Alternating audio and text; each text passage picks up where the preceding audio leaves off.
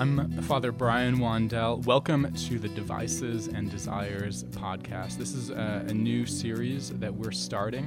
We're doing this as a way to talk about living out a life of faith in the culture that we're living in now. So all of us who are a part of this are living in the Buffalo area. We're involved in a couple of churches, Church of the Atonement in the city of Buffalo, St. Bartholomew's Church in Tonawanda. And we're here to really dig deep into some of the hard issues as we try to live out this life of faith and discipleship in a modern world. We're trying to do this not in a surface level way, but in a deep way. We're looking at the culture we live in, exposing cracks in the story it tells, stories of progress, self-image, success, and happiness. And we're trying to figure out what it looks like for the gospel to open up from within that fragmented culture. We'll bring our perspective as Anglican Christians, but whoever you are, we hope you'll track with us as we examine the devices and desires of our own hearts and those of our culture. This is our first episode, so this is fun because we get to basically talk about who we are, what we're doing. Like I said, my name is Father Brian Wandell, and I'm an Anglican priest here in Buffalo at Church of the Atonement. I'm joined with me by three friends. We have Deacon Matt Traylor. Matt, can you say hi? Hi, Father Brian. Thanks for having me on the podcast. I'm glad you're here with us. We also have Father Andrew Tebow. How are you doing, Andrew? I'm doing well, thank you. Happy to be here. All right. And finally, we have Jimmy Kibbe. Jimmy, how you doing? Doing all right. All right. So we are we're sitting here in St. Bartholomew's Church today doing this recording. We hope that you can follow along with what we're doing because this is really important as we think, not only think, but we think deeply about the culture that we're living in. The name of this podcast is Devices and Desires. What does that mean? Where does that come from? It was really brilliant alliteration, and we worked really hard on it. But we also found it, and that's what's important. We found it. We didn't make it up ourselves, and that's an aspect of how we try to work out theology, the work of thinking about God, where we are right now. We find what has been passed down to us, and we try to think well about that. The phrase devices and desires comes from this prayer of confession in the Anglican Book of Common Prayer. We say, we have followed too much the devices and desires of our own hearts. That's really powerful. I think it means a couple of things. First of all, on the side of devices, in the prayer, it means kind of like the workings of our own hearts. But it's interesting how we use that in our culture today. We have devices that we carry around, smartphones and iPads and wearable tech and all these things, and that really creates a new situation for the way that we're trying to live out discipleship and faith in Jesus Christ. We have to think about it in some ways that people have not thought about these things before, but we also have a lot of tools from what people have given to us. All right, so that's on the devices and the modern culture, living out that life of faith in modern culture. Andrew, can you tell us a little bit about why is the topic of desire also something important for us? Why does that rise to such a level for us? Sure. Well, let me start with talking a little bit about what we mean by desire. So I would say that desire is that internal, natural longing that all of us have for the good. We can perhaps more rightly even refer to these as loves. These are the things that we love. Obviously, there are different degrees of longing or love. Hopefully, I long for my wife more than I long for a good dram of bourbon. But we are... Which bourbon? A good one. Oh, okay. Are you looking for label names? I can give you those. But more so recommendations for later. Yeah. That's another podcast. What we are primarily concerned with here in this podcast is longing for or love of what is ultimate, right? Mm. The ultimate good, that thing that gives us meaning and purpose. We Christians believe that the ultimate good is the triune God, who is the very source of goodness, as well as truth and beauty. What we must note is that our loves can get out of order. I actually may, in fact, long for bourbon more than my wife. Rebecca, if you're listening, I don't. It's just an example. Andrew, I'm cutting you off. Just keep going with the script, man. Keep going with the script. This would be a disordered desire or love because I put a lesser good in the place of a greater good. Mm. In other words, disordered loves are what we call sin, hence the term in the confession of sin. And this can take place at the ultimate level, too. Either I misconceive of the ultimate good, or I put something else in his place, say my career or money or sex, drugs, rock and roll, whatever we think of. But however, in both cases, it usually boils down to my love of self takes over. So when the confession says that I have followed too much the desires of my own heart, it means that I have gotten my desires or loves out of order and placed things in God's place first. But it could also mean that my human relations are out of order too. And I think in our culture that is increasingly hyper-individualistic and leans towards the atomized self, our culture has a way of emphasizing what we might want to call the tyranny of the self. Our devices do that, and we'll get into how that happens later too. But that's awesome. So, in other words, maybe brief summary here: if someone wants to change their life, they could think of some new ideas. They could maybe go to a church. They could give a new label to themselves. But if their loves don't change, then their life doesn't change that much. Is that right? Absolutely. Yeah. I'd want to say, just as way of nuance, that there's a mutuality or a reciprocity between our intellectual life as well as our desiring life. The head and the heart are intimately connected, so that sometimes it's the case that our head follows our heart. Other times it's the case that we do make some sort of intellectual, willful decision to enter into habits that will help us change our hearts. But I think there is a mutuality there. Yeah, and so on the one hand, we have erred and strayed from your ways like lost sheep. We have followed too much the devices and desires of our own hearts. We have offended against your holy laws. And there's a flip side to that too, that the Lord is bringing us to devices and desires and loves of obedience and community and communion. Right. And he gave us his word. Yeah. Right. So we got to keep that intellect. Beautiful. I'm reminded, Andrew, of the famous phrase from St. Augustine, our hearts are longing for something and it can't find its rest until it finds it in you. It's a prayer to God. And beautiful. Just kind of our basic anthropology, our understanding of what human beings are is that we're desiring things. And, you know, you think of styles of evangelism, of reaching out to other people and just saying, look at all the things that you've chased in your life and none of them have actually satisfied you, have they? Well, no, not completely. And we say, well, we have a solution to that because you have a creator who made you for himself. So that just reminded me of what you're talking about. Yeah, absolutely. Matt, that's a good transition. So three things that we're trying to do here. One, what's the title, Devices and Desires? Second, what's our vision that we're trying to do? And that's what I want to get to. And then we'll talk about some terms that we used last. So Matt, you when you talked about that, can you give us, what's the vision of this podcast here? Right. We've given the vision title this, Finding a Sacred World in a Secular Age. Finding a sacred world in a secular age. And to understand that, we should probably look at this distinction between sacred and secular.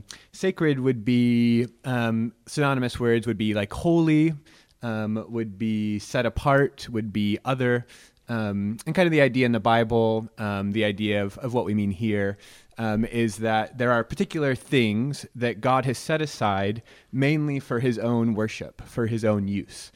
So that would generally be what we mean by sacred.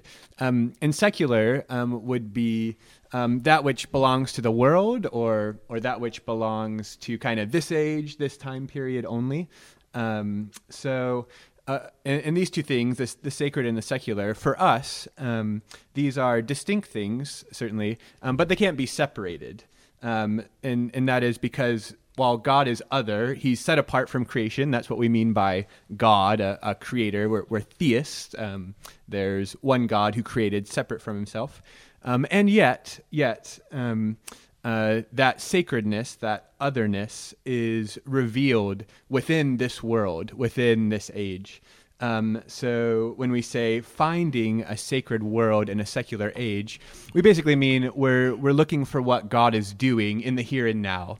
What is God up to? What is that sacredness that God is drawing into the worship of him within our experience, within our society, and that society being both a society that was made for God, as we were saying, but also a society that has rejected God. And so what is God doing in the midst of this, this chorus of praise that is ongoing, as well as what is God doing amidst our rebellion and the ways in which we've left God. So finding a sacred world in a secular age. Is that yeah, so it's like we're not in Christendom exactly anymore, where it's like we could assume that everything is Christian around us. We're also not just like creating a new world, you know, like from like nothing that we're in. We're born into this country and this age and this place that we're in, and God has given us the responsibility and task of finding him, of seeking his kingdom within that, right? So that's really good. One of the kind of structure that we'll work through is finding a sacred world in a secular age. The structure that we'll use is kind of an image. So if you can think here, we're going to talk in a minute about secularism, that kind of thing. And we hear these stories of what it's like to live in this world. These are stories that are not necessarily Christian, sometimes anti-Christian. We hear stories about a good life that's all about material stuff, or all about kind of like exploring within yourself to find your best self now, something like that. But these stories are so hard to get out of. And so if you imagine these stories are like concrete on the ground. It looks hard, it looks uniform, it looks flat, it looks like it can't be disturbed. But okay, let's take this image a step further. Sometimes you see in concrete, it gets kind of broken up in various ways, and something can grow within that. So the three stages we're looking at here are, one, what's the concrete? What's the narrative that we're looking at in the world around us that looks hard, that looks solid? It's hard to break through. Two, how does that actually break up? So how does the narrative, the stories around us, how does that break up in ways that are just not acknowledged by the culture? How is it falling apart? And then three, what does it look like for the gospel to flourish from within that? You can imagine like a green plant suddenly growing up from the cracks in the sidewalk there. What's that going to look like in our culture, in this time, in the 21st century, United States of America, for the gospel to flourish from within that narrative there? Mm-hmm. All right, so this is our vision. I mentioned in the beginning, all four of us, we're coming from a perspective of Anglican Christians, and so that's going to come out in some ways about how we kind of define our terms, which we're going to get into here. We as Anglicans, though, are not people who say there is only the terms that we use, and those are the only terms that can be used.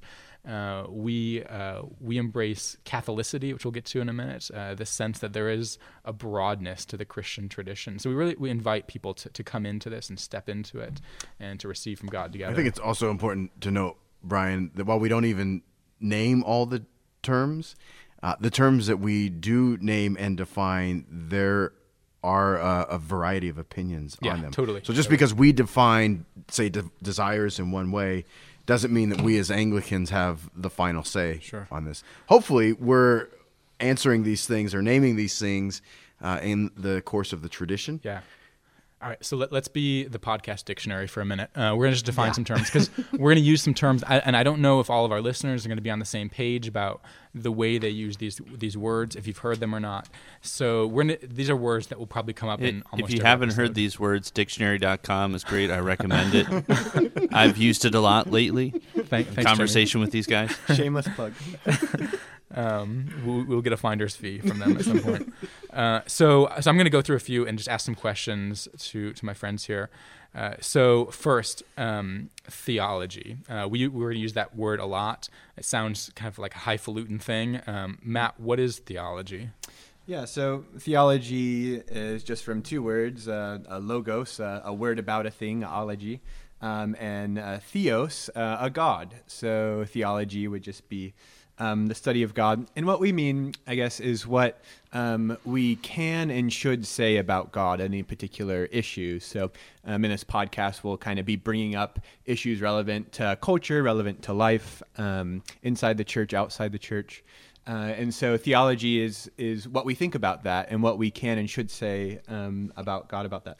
You know, I think one way that our perspective might contrast with kind of a popular view of theology is that, you know, most people would say, well, theology is maybe how we experience God. So maybe God to you is this way and God to me is this way. Generally, it seems like our society would agree on a few things. Generally, God exists is pretty popular in our society. He's probably good. That would be a theological statement that most people would agree with. Not all, but many. He probably wants us to be good. There's a sort of moral aspect of theology. And he wants us to be happy is also a very common understanding of things. Right. And one sociologist has called this moralistic therapeutic deism. So this belief that God is a good God and he wants us to be good and he wants us to be happy. But we really can't know that much about him. He probably kind of got the world going and that's about it. Okay. So that would be a sort of the most popular view of God in our society.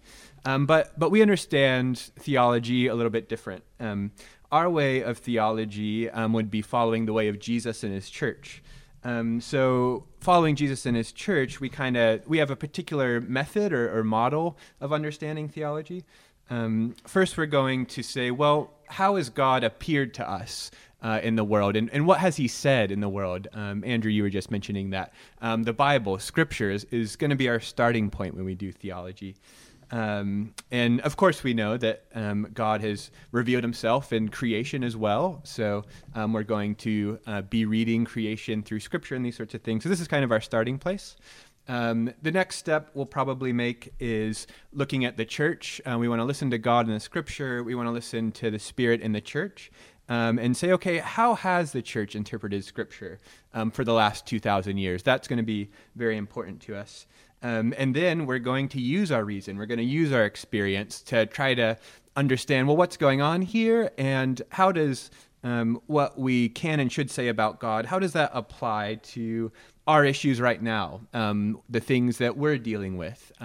Certainly, we're gonna learn the age-old questions, but we've also got to answer new questions and new aspects. So that's generally going to be our model. Now, in real life, we don't necessarily go in that sequence, right? Sometimes something in our experience raises a question, and then we ask what the tradition thinks, and then we go back to Scripture and say, oh, okay, I seem to kind of make sense of it that way. But if there's a conflict, let's say, between our experience and what the church has said about it, or our experience and what the Scripture has said about it, then we are going to follow this order of theology. We're going to start with Scripture and then look and see how the tradition has understood that, and then look at our recent experience. So this is kind of our way of doing theology. So Matt, 2 questions here. Yeah. One question is, I can imagine, you know, thinking here. So you guys said you're going to talk about culture, living out faith in the world that you're living in. Okay, I can get a handle on that. But man, you're getting into deep theology now. Like, how is this relevant to talking about culture? So that's question 1. And then 2 is, well, man, theology, you guys are just looking to create divisions, right? Like, these are just arguments. You're just going to break people apart, right? Can you respond to that? Those are good questions. I'd kind of throw it out to the group. Did you have thoughts on that initially, Father Brian? Well, way to defer.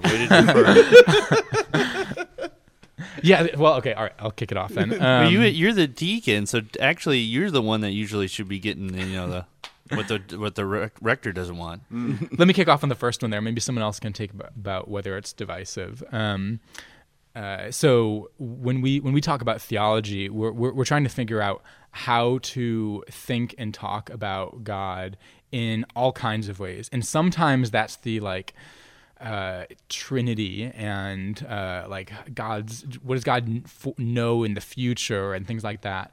But many times we're just thinking about what does it mean to talk about God in any context. Anytime we're gonna think about God, anytime we're gonna apply concepts. We're using theology, and so we're doing that when we think about politics. We're doing that when we think about our life of faith and discipleship with respect to our careers and music and culture that we listen to. Theology is being worked out in all of those areas. And if we don't do it, then we get an assumed theology, and that's almost always a bad theology.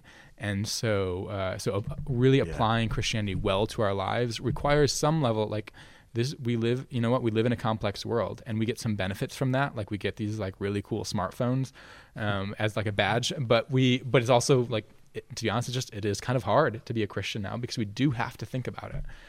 All right. Yeah, that's really good, Brian. One thing that reflection brings up is that there is assumptions about reality that we all bring. So the idea of doctrine and theology just asks us, is what we think about reality in line with the reality of God? So we what sometimes we term conceptual furniture. You know, we already think certain things exist in the world. And then when God enters in, now what do we think exists in the world? So for instance, there are people around here must hope that the Buffalo Bills are going to win the Super Bowl next year, as fanatical as they are about their Bills, and love patriotism and don't mention local, Patriots. Sorry, different patriotism. And love that. But it assumes something about reality. And then it creates this whole system of practices of going to Bills games and talking about them and all these sorts of things. So similarly, if God really exists, let's say the doctrine of Jesus coming back to judge the living and the dead, that's a core Christian belief. Well, if that's true, then I've got to arrange my life in such a way that I'm prepared for Jesus to come back. So this sort of thing of that doctrine is really tied in with how we live is important. I'm interested to see what the theological implications are for somebody squirting ketchup and mustard all over themselves or having other people do it. Jimmy's leading that episode in season 2. Alone. He's leading that episode alone. Yeah, right. Real quick. But I did want to say, though, like, in terms of theology, it's just, looking at the scriptures, the importance for finding out who we are as people is, we need to know who God is, because in knowing God, then we know who we are. Yeah. So real quick, theology is divisive. Depends on what you mean by divisive. Okay. Go. Does theology lend itself towards disagreement? Well, yes, because we're talking about issues of truth, and not just any truth, but ultimate truth. And one of the key foundations of Christianity is that we believe in this thing called objective truth. We might disagree about how we can know objective truth, but if we are going to make the claims that we make about the triune God, if we're going to make the claims that we make about the person of Jesus Christ, then we are making claims to objectivity, no matter how we think that we get there or not. So we're going to have disagreement, right? Because all of us are inhabiting different places in the culture. We're inhabiting different stories, even as we try to work towards the one unified story in the Christian faith. But that doesn't mean it has to be divisive, and it doesn't mean that it's necessarily unloving. Now we're sinners, so we have to take that into consideration, and looking at church history, you can see that yes, it has been divisive in ways that are regrettable, that we should repent and ask the Lord's forgiveness for. But it need not be that way. We can have civil, charitable discussions about this if we remember our identity in Christ. And I would also want to add that we can have and should be having theological conversations with people outside the church. Yeah. And we should be having that dialogue in a way that is loving, that hears the other for the sake of the other, that loves them for their own sake, hears what they have to say, but also is able to intelligently respond to their concerns, respond to their their criticism. And I think that's another reason why it's important for us to be able to talk about theology in our culture. As our culture increasingly distances itself from the Christian faith, we need to be able to answer their concerns. That's really good. It's not just an internal parlor game. It's not just like the Christianese language that we use. We don't want to be fideistic, right? We want our language to be accountable to other languages and to be able to speak to those other languages. That's really good. And I think there's a positive sense of divisive in that, you know, if we're two rational human beings and you think one thing and I think the opposite, well, one of us has to have our thoughts aligned with reality, right? If you think, you know, our house is going to burn down tomorrow, you don't tell me. That's going to be really important for me. And so often when I'm talking with someone who isn't used to having kind of religious conversations or spiritual conversations, I'll say, hey, I think you probably have something important in your spiritual life to share with me. And if we're both kind of getting at the same spiritual reality, then I probably have something that might be important that I want to share with you, sort of thing, you know? So in that sense, dividing truth, reality from non-reality, I think is an important role that our theology has to play. Sure, but even there, I'd want to emphasize that we're in disagreement and we're working towards truth. We're not breaking the unity between our relationship, right? Yeah, that's good. Okay, we spent 10 minutes on that definition. None of the others are allowed to get anywhere close to that. Good luck. Andrew, it's your job to get us back on track. I'm relying on you. Define secular or secularism. Ready, go. Well, actually, this one's kind of complicated, so I'll try my best. But it doesn't always seem complicated, right? Because on the one hand, it's a pretty straightforward term. The word secular simply means something along the lines of things that don't have to do with God, or more technically relating to worldly or temporal. On the other hand, there are all sorts of additional applications and modifications, secular humanism, secularism, a secular age, and we can name more. For our purpose here in this podcast, I think we are interested in a bevy of different ways that we might use secular or isms. So let me just say a couple things. One, I think we want to follow Charles Taylor when he talks about a secular age as being one where belief of any sort, including atheistic belief, is contested in our pluralistic marketplace of ideas. So going back to that idea of dialogue inside and outside. And then in this age, we all suffer from doubt and are haunted by faith. Two, secularism and secular humanism are worldviews intent on defining all things human and all things human are otherwise with no reference to the transcendent. So we've talked about that a little bit already, but let me give a for instance what that might look like. So I'm driving in to work one morning and I see a beautiful sunrise, or I'm driving home from work and I see a beautiful sunset. Well, in this worldview, I'm only expected to think about that as light reflecting off particles in the air. And that is true. That is what's happening, but that's the material level of it. So we're told there is no source of beauty behind this mechanistic or materialist phenomena, and questions and attempts to get behind what is, questions about beauty or the source. These sorts of questions we're told are delusional, or they're dangerous because wanting to ask if there's a source of beauty, that must mean that I'm just looking for a reason to exert power over somebody else, like I have access to that source or something, that I know something that you don't know. And this is all sort of part and parcel, I think, of that secularism worldview. And it's also the case that in the extremities of this worldview, the extreme cases, humanity as a whole and as individuals is free to define right and wrong with no recourse to outside influence. So going back to that atomized self. Good. Okay. Let's keep moving forward. Jimmy, we've got a good one for you. We talk about that. We're going to use this word all the time. So let's just start off on a good foot here. What does What does culture mean? You already started off on a wrong foot when you said Jimmy, but I'll do my best. Yeah, I mean, it is a very it's a very difficult term to pin down because we use it in so many different contexts.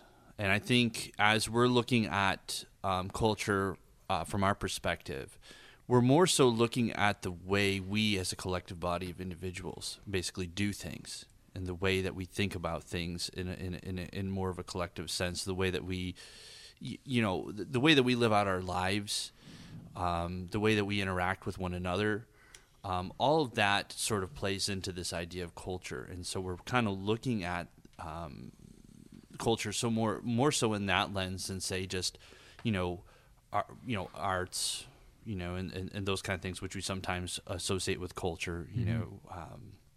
So that I would probably say, in more of a brief way, that's kind of what we're sort of focusing on in terms of when we mention culture, is that we're looking at our society, our collective lives, and the way that we do things, the way that we think about things, the way that we interact with each other, and, you know, and that varies from, you know, various regions and stuff. Of course, we're operating within Western New York, so our hands-on experience is within this Western New York culture. But for some of us that have lived outside of that, you guys, like Father Andrew, Deacon Matt, you guys have had, and even Father Brian, because you were down in D.C., and that's a whole other culture in and of itself, I think, anyway. But you guys have had experience outside of that, too, so... But that's kind of what I would say is sort of what we're looking at. There's an interesting, you know, I think you said it right. It's easy for us to segment, like, culture is one thing in a certain area. It's like the art museum and the music or something like that. Or we might say something about pop culture. But there's, like, an interesting collection of words that are all related there. There's culture, mm-hmm. like the things that we're sort of, like, it seems like we're engaged in our, like, leisure time. And then there's cultus, which is just worship, right? We use the word cultus for like bad worship sometimes, but cultus could just be worship in general. There's also, like, the agriculture, you know, the sense of cultivating land, which is work, and building up. And all of those are all related. Like, it's not, you know, there's the etymology, the word, like, themselves, but it's true that all of those are related in various ways in culture. Yeah. The worship, the desires of our hearts, as well as the labor, the things we do contribute to that too. So I think that's really important. Next word, Andrew, flourish or flourishing. Good word. So we're all familiar with the phrase, the good life. Yeah. Right? Usually we use it in a sentence like, she is living the good life. Yeah. Right? Something like that. When we use it in this way, we are signaling that a given person has reached a level of flourishing. They've arrived, so to speak. We should notice the word good in the phrase, as our view of the good life is bound up with our conception of what it is ultimately good. So going back to that idea. From the definition of desires. And this is where the church and our culture usually and hopefully depart company. The culture has a tendency to think about flourishing in terms of the autonomous free self, while the church, historically speaking, has thought of flourishing in more relational terms. The good life in the church is a life lived in relation first to God and then with our neighbors. This sort of flourishing must be sought in the context of community, in the fellowship of individual families, and in the larger family of God, the church. And this is because the church has historically believed that humanity was created in the image of God as relational creatures that we find our fulfillment in union with God first, and then work that out in the context of community when we love one another, right? So think of the two great commandments, to love God and to love your neighbor. That's what we were created for. And so, in a certain sense, our flourishing comes when we live into that in community. So if someone asks you how you're doing and you say, living the dream, should you reply, wait, which dream? Only if you want a quick smack in the mouth. Yeah. I would. I'm flourishing. How about you? Just a quick point. Just a quick point. I would like to say, anybody that is, you know, familiar with Genesis account, you know, the fact is that God created us to be in a paradise. We screwed that up, but God created us to be in a paradise. You know that. You know, He wants us to be happy. He wants us to flourish. So yeah, that's great.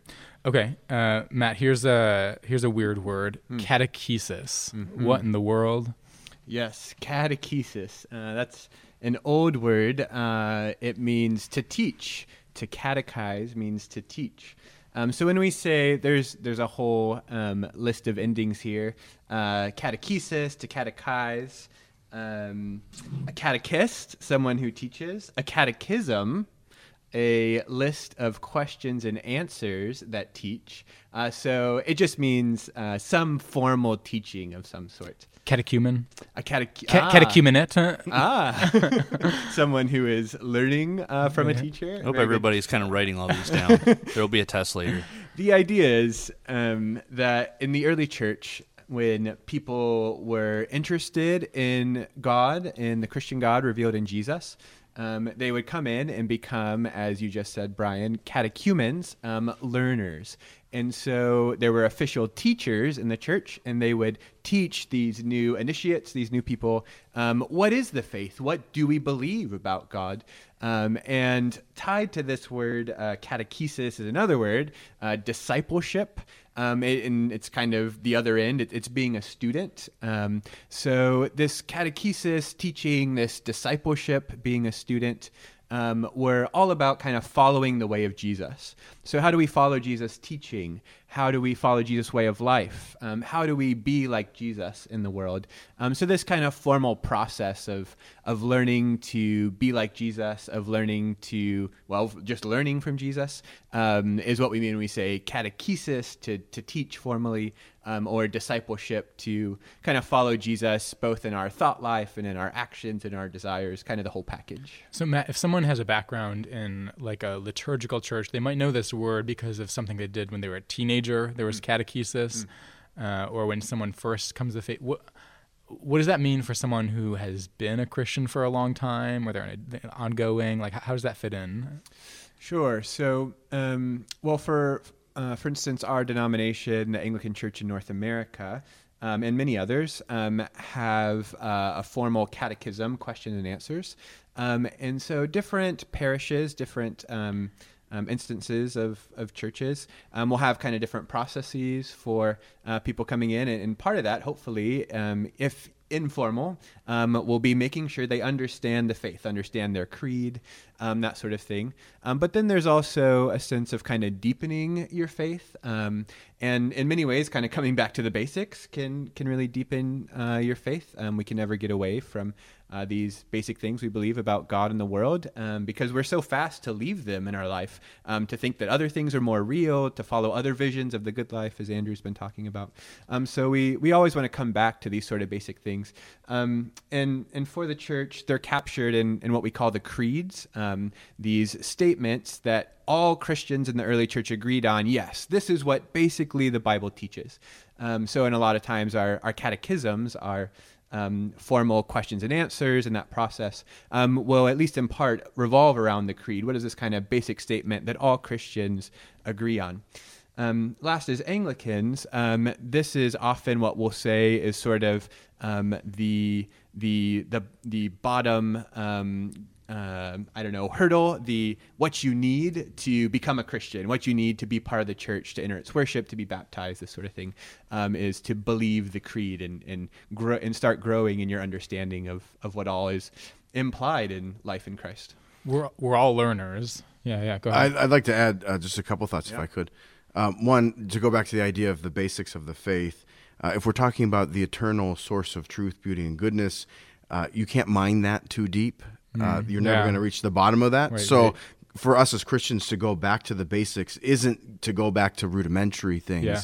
It's to go back to great depth, right? So even though I may have a PhD and I don't, but assuming that I did, I could go back to, Jesus loves me, for the Bible tells me so, over and over and over again, and continue to get more and more depth there. I'd also like to mention that there are two other parts to the catechism. It's just not the creed. It's also built around the Ten Commandments, so teaching us how to live the Christian life, and then also the Lord's Prayer to teach us how to relate to God. So you have the theology of the creed, you have the Ten Commandments teaching us the moral way that we are to go, and then prayer. That's great. Let's keep moving forward. Just a couple more here. Andrew, what is liturgy? What do we mean by that when we talk about liturgy? Yeah, so liturgy is another one of these really multi-layered questions. So just on the most basic level, liturgy means the work of the people. So when we talk about liturgy, we're usually talking about our order of worship within our Sunday service, right? The way that we do these things together. For us as Anglicans, this gets expanded to include what we call the daily offices. Morning prayer, midday prayer, evening prayer, and compline. And then again, along with our Sunday services. And as Anglicans, we say we should be praying these every day. Every church has an order of worship, but liturgical traditions are more intentional and cognizant of it. And then for our purposes here in this podcast, we would like to follow James K.A. Smith in expanding the term liturgy to include all the rituals, rites, and stories that direct our desires toward various objects of desire. So thinking about the good life, these rituals, these practices, these stories are what teach us what the good life is, and in teaching us what the good life is, then teach us what it is to flourish, and then what we ought to love. In this sense, not only does the church have a liturgy or liturgies designed to aim our hearts at God, but also the various instantiations of culture do too. Yeah. So the different parts of our culture teach us to love secular things. Jamie uses, he uses a lot of examples, but one of them is advertisers, right? Advertisers tell a particular story of what the good life is. They show us these ritzy pictures and things like that to sort of stir up our emotions to think that's what the good life is. That's what I should chase. He also uses another great example of the national liturgical practice before every NFL game, right? You're there, everyone's standing together, they've got their hands over their heart, everyone's singing their love for blood and soil and the flag, just as a wing of F-14 screech across the sky, and everybody gets a tear in their eye, and, oh, I love the USA. And that's not to say that love for state is a bad thing, right? But it can be a bad thing when it takes the place of a greater love. Yeah. When our identity is found as an American before it's found as the son and daughter of the living God. Yeah. Like, that's a bad thing. That, yeah. And those national liturgies are meant actually to do that very thing. They're meant to stir up our devotion and our willingness to sacrifice, right? So you have liturgies of the church, and then you have liturgies of the culture as well. Yeah, so liturgy and catechesis are both things that are about long-term vision for formation, right? It's not just, what did I say this past Sunday, but what have I said every Sunday for the last however many years, right? And so for that reason, this is applicable not just for people who are in quote-unquote liturgical churches, but any church, right? There's something that's happening. Absolutely, there, right? Absolutely. Like I said, every church has a liturgy. They just... I mean, because it's an order, mm-hmm. right? It's something that we're doing over and over and over again. The difference between a liturgical church and one that would consider themselves not to be liturgical is that the liturgical church might just be more cognizant that's what they're doing. Sure. They're more, and because of that, they're able to be more intentional about it. Yeah. So, like, the key word is not that. Is not necessarily formality versus informality as much as intentionality, like being intentional, right? Yeah, I think that's an important word. Yeah. Okay, that's good. All right, let's go just a couple more here. Matt, what is the gospel? Well, I did just have to answer that question in an ordination exam, but perhaps... You were ordained. I was ordained, so I had a passing answer, but real brief. The gospel, the... Evangelion, the evangelical thing, is just the good news, the glad tidings. So what are these glad tidings about? What is the good news? Well, Jesus said it this way, repent, for the kingdom of God is near. Okay, well, we're getting a little more clarity. The kingdom of God, what is that about? Well, the kingdom of God presumably has a king. So that king, well, ultimately is God in a certain sense. But for Christians, the church, Jesus himself is the king. So the gospel is this proclamation, this announcement of the good news that the king has finally come, the king we've been waiting for. So this is sort of, what do you say, this is a sort of God's reordering of society. Society is no longer kind of about us and our own building of things, but it's about Jesus and what God is doing through him. So how does that help us? Who cares? What's the deal here with this kingdom? One thing is, what happened to Jesus? Unfortunately, we killed him. That's the bad news. The good news is God raised him from the dead. So it's Lent. We don't talk about that right now. Sorry, right. We're getting there. Not yet.